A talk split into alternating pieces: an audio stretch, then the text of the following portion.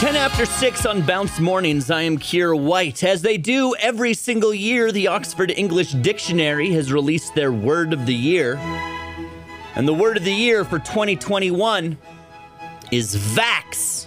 V A X, vax. Obviously, there's been a lot of talks about vaccines and the vax over the past 12 months, so this shouldn't be too shocking.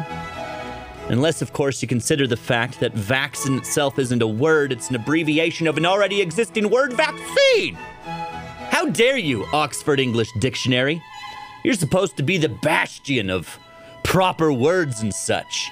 And then you come along and you're like, word of the year. Barely even a real word. Just everyone got too lazy to say the full vaccine. This is disgusting. I guarantee that there was at least one brand new word that was invented this year.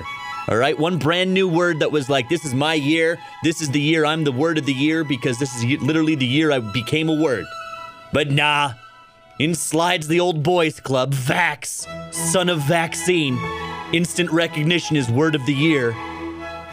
Who knew nepotism would come to the dictionary? Bounce Radio.